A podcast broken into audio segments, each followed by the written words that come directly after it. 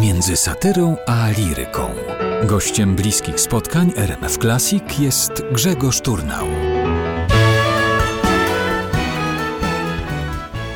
Czy znasz y, ten taki sketch słynny Macieja Sztura, w którym on udaje ciebie? No oczywiście, że znam.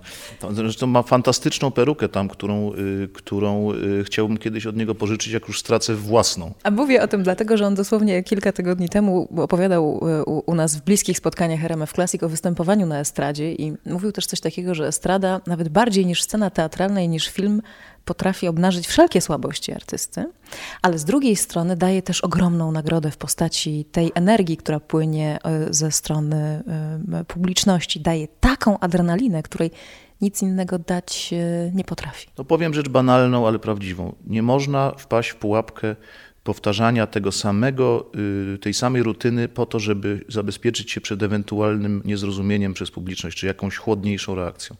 Trzeba, i to jest trudne, ale zmuszać się do wprowadzania nowych utworów, do próbowania y, na, na żywo, na, na żywym organizmie publiczności, jak to brzmi, czy to ma sens. Y, To było znacznie łatwiej dla mnie robić w czasach piwnicy, czyli już od 17 lat tam nie jestem, ale pamiętam doskonale, jak próbowałem swoje jakieś nowe piosenki napisane w dzień wcześniej, już mogłem przynieść, już mogłem zagrać, już mogłem zobaczyć, co się z tym dzieje. W tej chwili to się dzieje z każdym nowym albumem, że wymieniamy część pro- programu w koncercie na rzecz nowe, nowej płyty. I ludzie się z tym muszą y, też oswajać, prawda? Ale bez tego nie ma, to nie ma sensu. No to jest tak, jakby aktor musi mieć nowe role, Mariusz ma cały czas nowe koncerty, nowy repertuar. Tak samo ja muszę mieć, y, tylko że ja sobie sam stwarzam ten repertuar, więc to jest tylko ta różnica.